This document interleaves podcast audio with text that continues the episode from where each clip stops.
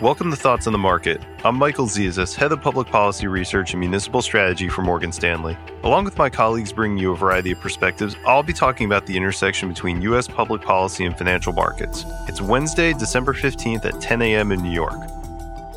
Inflation is a hot topic in Washington, D.C. The president talks about it regularly in his Twitter feed and on camera. It's also a favorite concern of Senator Manchin, who openly ponders whether inflation concerns will keep him from casting the deciding vote on the Build Back Better plan. Yet for investors, inflation has always been a necessary obsession, as its presence, or lack thereof, typically drives impacts in the bond and foreign exchange markets. But today, we want to focus not on the potential effects of inflation, but one of its causes, namely supply chain issues, and how the resolution creates challenges and opportunities in some key stock sectors. But let's start with the why of supply chain issues. Why are there reports of shortages, ships waiting at ports to deliver goods, and rising prices because of the scarcity it creates? In short, it has to do with the extraordinary impact of the pandemic. Social distancing initially drove sharp but short lived declines in consumer demand and companies' consumer demand expectations. But substantial fiscal aid to the economy led to a rebound in economic activity. Yet this was mostly focused on goods over services, as COVID concerns continued to crimp the demand for activities like eating out. This led to some abnormal and astonishing data.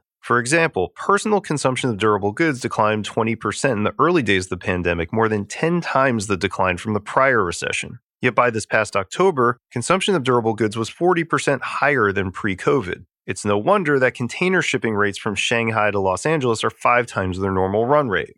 Yet our colleagues see these pressures starting to abate in the US. Vaccines appear to have eased concerns among the population in consuming services in public spaces, and service consumption is now rising sharply, whereas goods consumption growth has leveled off. Our economists expect this will help ease the pace of inflation starting in the first quarter of next year. While this would be good news for the economy overall, the story could be more mixed across stock sectors.